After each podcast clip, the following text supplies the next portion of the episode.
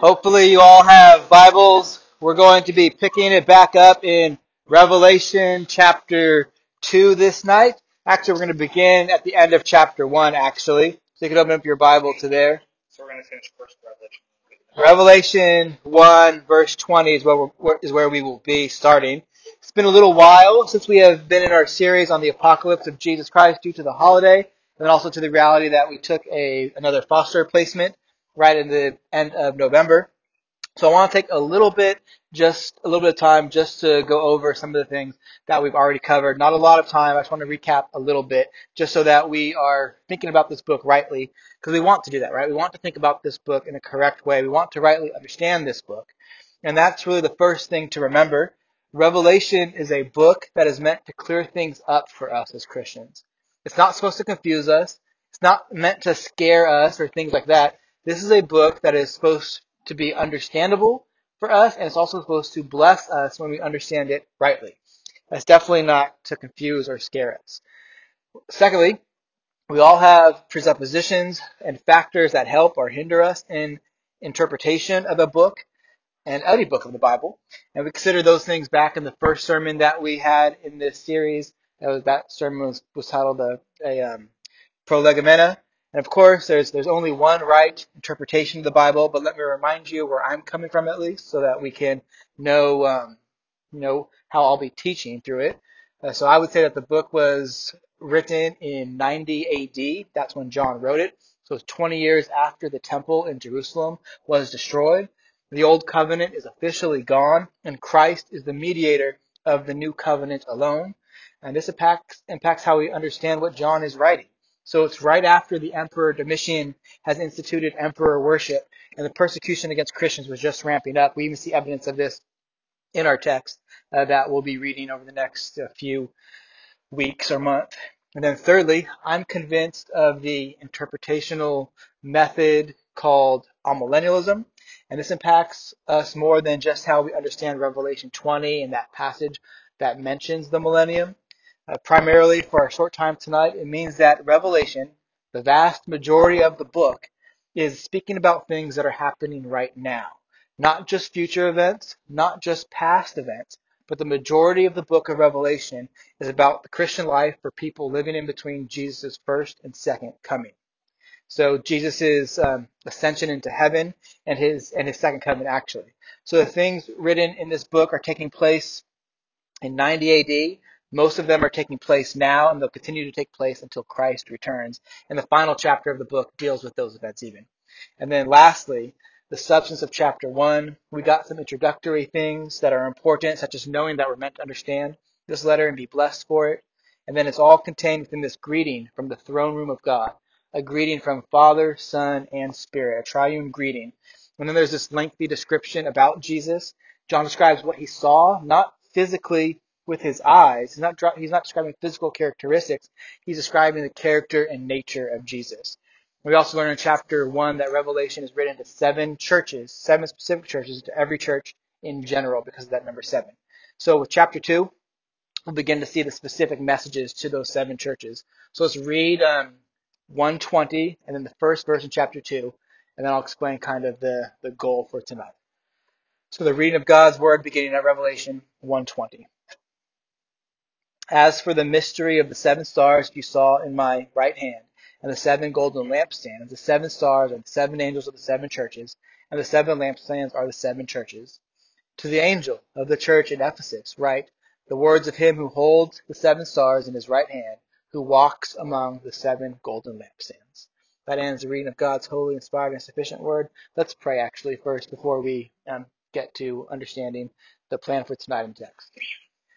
Father in heaven, we thank you for your word, and it is good uh, that we are able to gather tonight and to be in it. We ask, Holy Spirit, that you would give us understanding, that you would help us to grow in knowledge of you so that our love for you might grow as well. There is none other that is worthy of glory and adoration and honor in comparison to you, Lord. May you be glorified. In Christ's name we pray.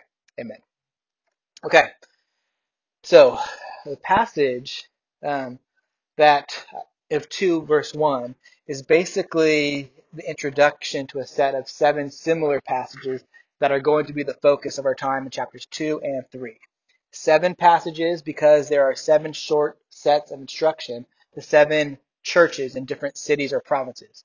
Not because there are only seven churches in this area, mind you, there's more than seven churches existing in this region of the world at this time, but because this is apocalyptic literature, it takes advantage of numerology. It takes advantage of numbers to tell a story more completely.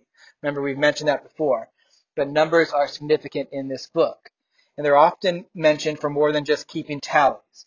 There's a significant theological reality behind specific numbers. And there is in the use of number seven an allusion to totality. We're meant to think of more than just seven, uh, but actually like a, a, the perfect or the total amount of churches in in all of the ages. Uh, in this case, it's church in all the ages, but in other parts of the Bible, it might mention, um, or in Revelation, might mention this number seven and attached to something else. Whatever it's attached to, it's wanting to talk to like the total amount or the perfect, the perfect total sum of all the whatever a thing is, a completeness. Yes. Um, and in this context, it's speaking again of the seven churches, the literal churches that exist then, but also all of the churches in every age uh, in between Christ's ascension and his second coming. And we know that's actually the case because John tells us the church is in view here. Really, it's Jesus himself that tells John that the church is in view here, right? That's what verse 20 in chapter 1 explains. The vision that John sees is mysterious to him. He sees the Son of Man in all of his glory, holding seven stars in his hand, and he's walking through the seven lampstands. We don't have to figure out what these things mean. Jesus himself tells us so that, that we're not supposed to take them literally. The seven stars are what he calls the angels to the seven churches, and the lampstands are the churches themselves.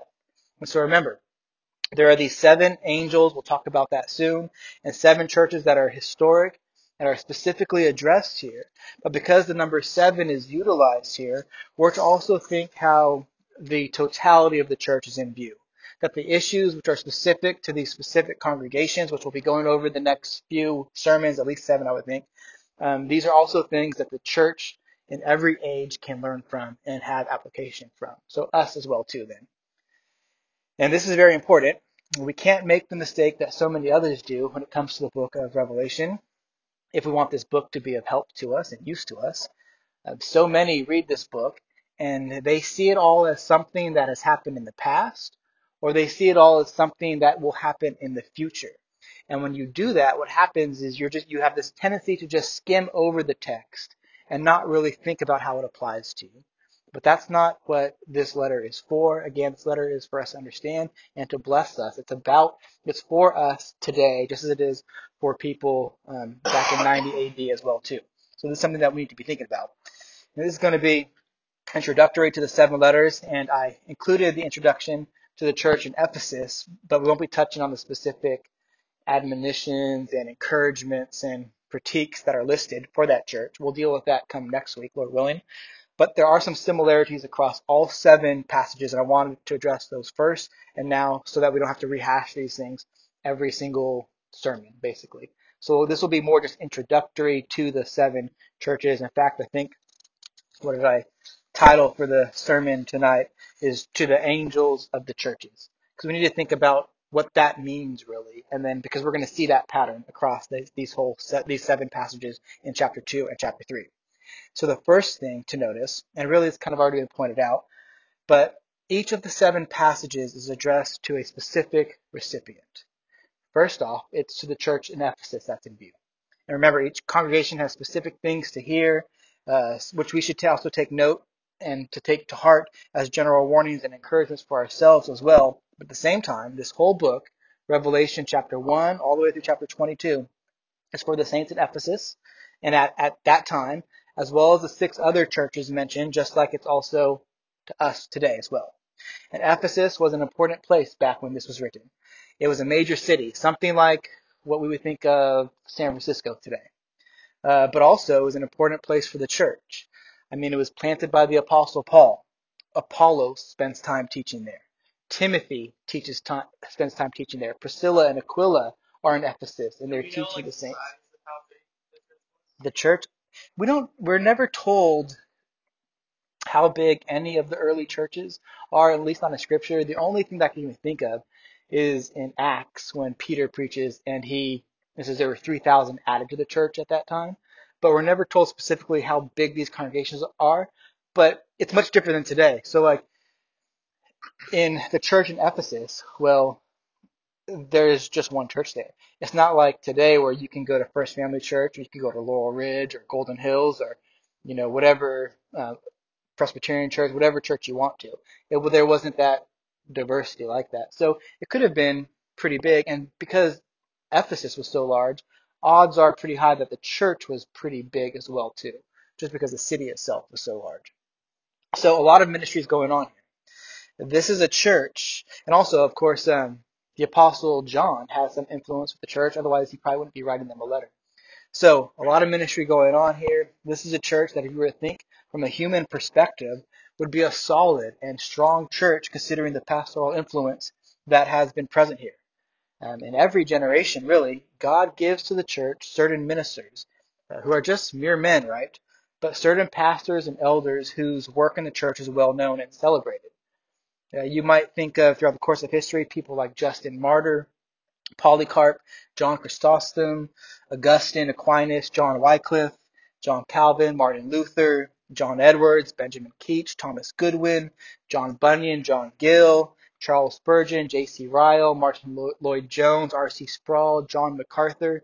These are pastors who God has chosen to use to be a gift to the church that are remembered for significant contributions to the church through preaching and teaching, through writing books and things like that.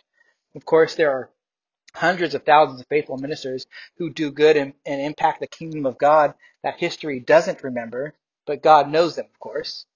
My point being, though, that the church in Ephesus basically had the who's who's list of prominent ministers after the resurrection of Christ. And yet, here they are receiving a specific letter with specific instruction and warnings from the Lord. The other churches mentioned don't have the same benefit of that Ephesus did and what we may consider to be like the caliber of preachers that were there. We actually don't know who were some of the preachers in some of these other churches.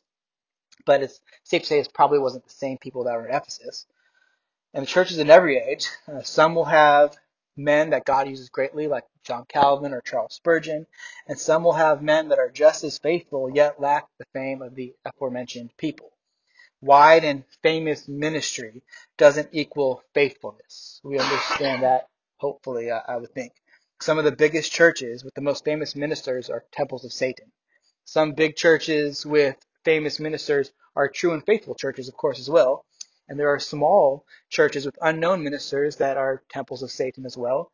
And likewise, there are small churches with pastors who are just as famous or who are just as faithful as these famous counterparts. The size of the congregation doesn't determine faithfulness. What does is adherence to God's word. What does is, can a church say with the apostle Paul, we preach Christ and him crucified, 1 Corinthians 2, 2. What does is, can the church say, him we proclaim, warning everyone and teaching everyone with all wisdom, Colossians 1.28. What does is not shrinking back from the whole counsel of God, as the apostle Paul said to the church in Ephesus in Acts 20, verse 27. And also, faithful churches reform themselves according to the word of God, and they repent from sin when there is need to do so, when they become aware of it. And here's the thing, brothers and sisters. Having a good and pastoral staff is important, of course. I mean, without it, you can't really have a church, a true church. But even with that, a church simply can't just relax and coast. There are serious issues, sin issues, things that could cause a church to be disqualified and have its lampstand removed even. We'll deal with that when we get further on into uh, chapter 2. But just because a congregation has faithful ministers doesn't mean that there can't be serious issues within the church that need, excuse me, that need to be addressed and met with through study in God's Word. It's humbling that it's this way, that there could be issues, even in a strong, healthy church with good, faithful eldership, um, that has a sort of serious sin issue that needs the attention of the whole church. And it should humble us and it should serve us to remind us that our hope as Christians should never be in the pastors, the elders, in the people of the church, but in Christ and Christ alone. We should be thankful for faithful elders and have respect for them, but our hope is not in them. Our hope is in Christ. And isn't that what Revelation, what this apocalypse is about even? It's about finding our hope in Christ as we live to glorify Him. Yeah, it is. That, that is what it's about. So the warnings of Scripture, warnings like the ones that we're going to read about through chapter 2 and chapter 3 and elsewhere in this book as well too, and warnings like we read about in 1 Corinthians 10 or Hebrews 6 and 10 and in Jude and in many places in the Old Testament and the New Testament. They are necessary for our sanctification, individually and even corporately as a congregation, as as the body of Christ, for our preservation and for our sanctification. Sanctification means our, our growing in grace. It's this work that God does in us to conform us to Christ, in which we desire to do more and more good works. In which the more Christ sanctifies us, the more we desire to be faithful and obey what his word says. The church must always be looking back to the word of God. The ministry of the preached word must always be the most important thing that a church has. It's good to do works in the community. It's good to, to serve others and things like that. But the preached word is always the most important thing that a church do, will do until Christ returns again. Remember what the apostle Paul said to Timothy in 2 Timothy 3, 16 and 17? All scripture is breathed out by God and is profitable for teaching, for reproof, and for correction, and training in righteousness, that the man of God may be complete, equipped for every good work. The scriptures do that. And so through the scriptures, which are the very words that God inspired the authors to write, we can examine ourselves and test ourselves as 2 Corinthians 13 and 2 Peter 1 instructs us to do. A healthy church is one that is emphasizing the preaching of God's word, and a healthy Christian is one who is sustained by a large diet of God's word, both preached and personally read. And that could look different for different people as you grow. But whatever ministry a church may have, if it is really going to be effective, it needs to be bathed in God's Word. It needs to be rooted in what God's Word says, specifically the preaching of Christ and Him crucified. The preaching of God's Word is the primary means of grace available to us. It is the method that God blesses in growing and sanctifying the church. And we today are even at a better place than these people in Ephesus had. They didn't have the a, a nice book bound together with all of the Old Testament in it and then all of the um, New Testament letters all easily accessible right at their fingertips. Or they didn't have nice little smartphones where you had like, you know, 30 different translations and the original languages just right there for you to access. We have these wonderful resources at our fingertips that the early church didn't always have. But this church in Ephesus, they were blessed to receive divine scripture specifically addressed to them, of course. Of course, the words of the apocalypse of Jesus Christ are the scriptures themselves, and the section that we're going to be first looking at next week, as well, is intended to first um, mature, sanctify, and grow the church in Ephesus, but then also to be a light to us and to the church in every age for our edification and for our building up as well too. In other words, but notice it's not just the church in Ephesus that this letter is addressed to; it's to the angel of the church in Ephesus, and more all seven of the churches addressed it in chapter 2 and 3 begin this very same way. To the angel of the church in Ephesus or Smyrna or the different uh, five other ones that are listed as well too. Each of these seven churches have an angel belonging to them. So there are two things I want to do with the remainder of our time this evening. Number one, address the issue of the angel in the church. And then two, uh, note the similarities in structure across all seven passages to the seven churches, and then have application from that that we should keep in our minds as we go through these next two chapters over the next few weeks or whatnot. And really the whole book, actually, as well. So first then, not only are these letters addressed to churches, but they're specifically to the angel of the church. That's interesting, right? Uh, lots of questions come from this, I would think. Do only these seven churches have angels? Uh, do all churches, do all true churches have an angel? What about churches that aren't good or orthodox? Do they have an angel assigned to them? Is this along the same line of thinking that we read like in, in Matthew 18 where Jesus is talking and he says that children, he's, he's wanting to warn people of not leading children astray. And so he tells these teachers to beware because these children have their angels always before the face of the Father, where they have like that's I think where we get that idea of a guardian angel. We don't have time to think about all that tonight, but that's I think where that comes from. Or perhaps uh, it's an allusion or parallel to Daniel chapter 10, as G.K. Beale believes. He says, um, me, he notes there in Daniel 10 that there are these princes mentioned that would seem to indicate angels being involved with the deeds and the protection of people on the earth. Again, that is, again, let's take that J.K. Beale says. He, he believes these to be actual supernatural spiritual beings that a church has. Or is this more along the lines of a translation question, since the word angel simply means messenger in the Greek? Of course, when we hear or see the word angel, we automatically think of a spirit being, right? Uh, Something that is not human, something that is supernatural. But that's not necessarily the case when you consider the Greek word, uh, the Greek meaning of the word. The New Testament does this in other places, by the way. It translates this, this Greek word here, which is anheloi, anheloi, which is angel in the Greek. It translates it as messenger. Uh, we see that in Matthew 11:10, in which Jesus tells the people that John the Baptist is the messenger that's going to prepare the way for him. Uh, he's the messenger or the anheloi in the Greek that would go before and prepare a way. Or in James 2, in which James writes about uh, Rahab and the messengers she hid, and then she sent them out from in, from Israel. Those messengers, it's the Greek word anheloi. So this word that the ESV translators chose to translate as angel rather than messenger could very well be referring to a human, to a minister of the gospel, specifically to a specific elder or a team of elders. And I think the correct way to see this, which is how Joel Beeke sees it, is that you so we should recognize this word angel here as a human messenger of the gospel, but that doesn't negate the spiritual or the supernatural element to it. In other words, there is a heavenly or supernatural work that is being done by faithful ministers who preach the word of God to the people of the congregation. The apostle Paul alludes to this in Ephesians 2, actually. Ephesians 2:17, when he tells the church in Ephesus, which is interesting because this first church is to the church in Ephesus. In Ephesians 2:17, the apostle Paul, excuse me, he tells the church there that Jesus came to them um, and preached peace to them. Well, did Jesus ever, excuse me, in his earthly ministry go to Ephesus? He never did. He stayed within Israel. Ephesus is a Greek uh, city, province. Jesus never actually went there. Well, then how could Paul say in Ephesians 2:17 that Jesus preached peace to them? Excuse me.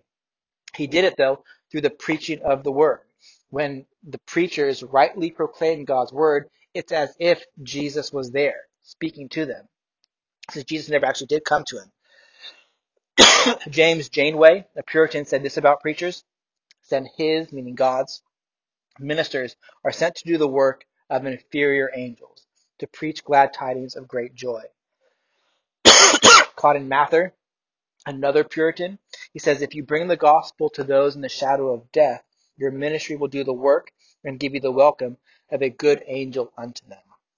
The apostle Paul even writes that the saints in, in Galatia, this is Galatians 4.14, that they welcomed him as an angel of God. Yeah, for real. Um, and so, I was talking to them, the girls over there. Sorry.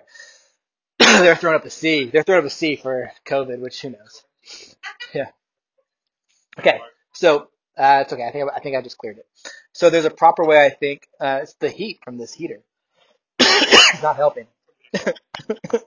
so anyways, there's a proper way, I think, to see these angels of the churches here in Revelation uh, 1 through 3 that are to see them as ministers of the gospel, preachers of the word, and to also notice that it is the message which preachers preach when it's described uh, before about faithful churches is a um, is a spiritual exercise. It's so important that this is the case that we listen well when the word is preached, myself included when I don't preach, I want to prayerfully make sure that I'm listening well. Because again, the preached word is a spiritual exercise. Even when I do preach myself, as I prepare, I hope I'm listening to what the Lord is saying in His Word, and then delivering that back to you. That's exactly how the Apostle Paul describes that situation in Ephesians 2.17. that Jesus came and preached peace to them is through the preached word of somebody else. And another thing too is that these angels mentioned here have to be people, I would think, because they are associated with the sins of the church. And these aren't fallen angels. These aren't demons that could be over true churches. And there's nothing in all of Scripture that would lead us to think that there could be another exodus, a mass exodus of angels rebelling against God, especially now after the plan of redemption, which First Peter tells us angels desire to look into, has been revealed because Christ is reigning. So these are I don't think could be like just spiritual beings. These angels that are mentioned here are faithful ministers of the Word of God who faithfully preach God's Word, which is a spiritual exercise. Joel Beeke in his commentary lays out a compelling case based off Puritan writers that shows four points of likeness between ministers of God's Word and angels. So let me go over these for you because it makes the, the Spirit's point in choosing to use the word in Heloi more impactful rather than just saying elders who are messengers of God's Word. So number one, both angels and elders study God's mysteries. Benjamin Keach, a Puritan and particular Baptist, points out that angels desire to look into the mystery of God. That's what um, Ephesians 1, or excuse me, 1 Peter 1.12 said. Peter's point there was that look how blessed we are. And we who in the new covenant, we know this mystery plan of redemption that God has revealed. And angels desire to look into it, but God hid it even from them until it actually happened. Um, and so true ministers of, of God's word dig into, they look into the hidden mysteries of God in God's word. It's probably worth mentioning as well that when the scriptures mention the word mystery, it's not in the context that we normally think of. Like when I hear the word mystery, like in the world, what I probably think of is something that doesn't have an expl- explanation. Like that's like the, the mystery spot in Santa Cruz, although I think we, we can say what the explanation for that is. But that's usually what people think of. A mystery in God's word is different than that. It's the plan of God that wasn't yet revealed, but it existed. And so someone who ministers God's word digs in the word to reveal those to reveal those mysteries. And angels, first Peter tells us, angels do that same thing. Secondly, both angels and ministers of God's word are God's servants. Angels aren't just free beings equal to God or something like that. Even the devil, Martin Luther famously said, is God's devil. Angels do what the Lord instructs them to do. They're obedient to God. And faithful ministers seek to do that as well. Not seeking our own will, but we, if we will be faithful ministers of God, we should seek to do the will of God, not our own. Same thing as angels. Uh, the third thing they both serve the church.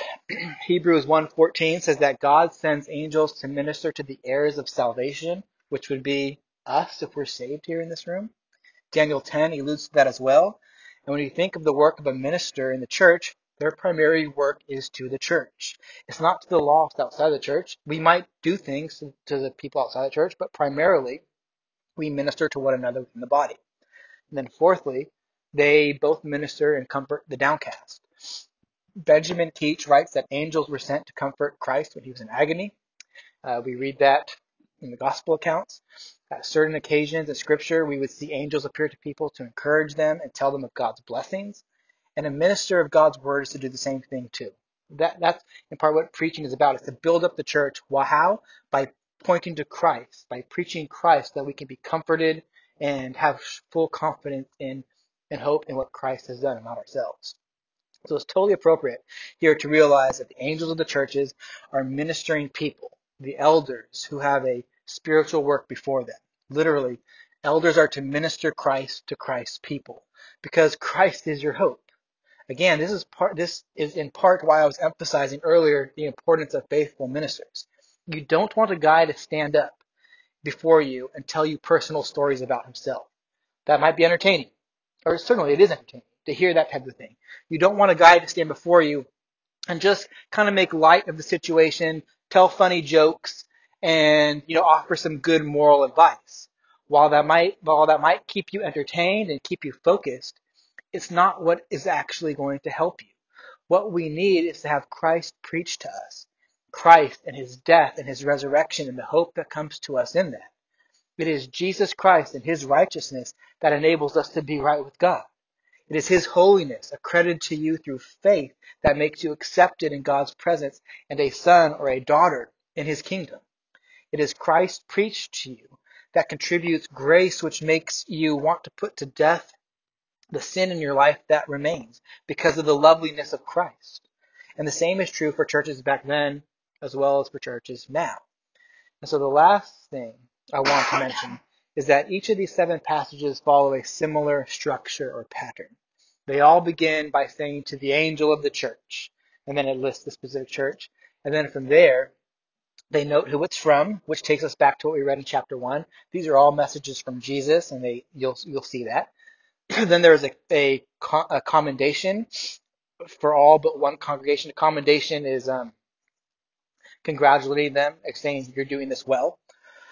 then it's followed by a criticism for all but two of the congregations, and then a correction for all but one, and then lastly, there's a challenge to those who are conquering through Christ. All seven passages will follow that structure, but what comes through this is that each letter is is intimate, really. They're they're personal. And we should understand, brothers and sisters, and this should be of great comfort to us, that Christ knows his church. He knows us well. He knows these seven congregations, obviously, because he's telling them specific things. But remember, again, this number seven, it's used here because he's wanting to communicate to us the totality of the church. Christ knows his bride. We are fully known by the Lord Jesus. We aren't hidden from his sight. And if we are fully known by him, we are fully loved by him too.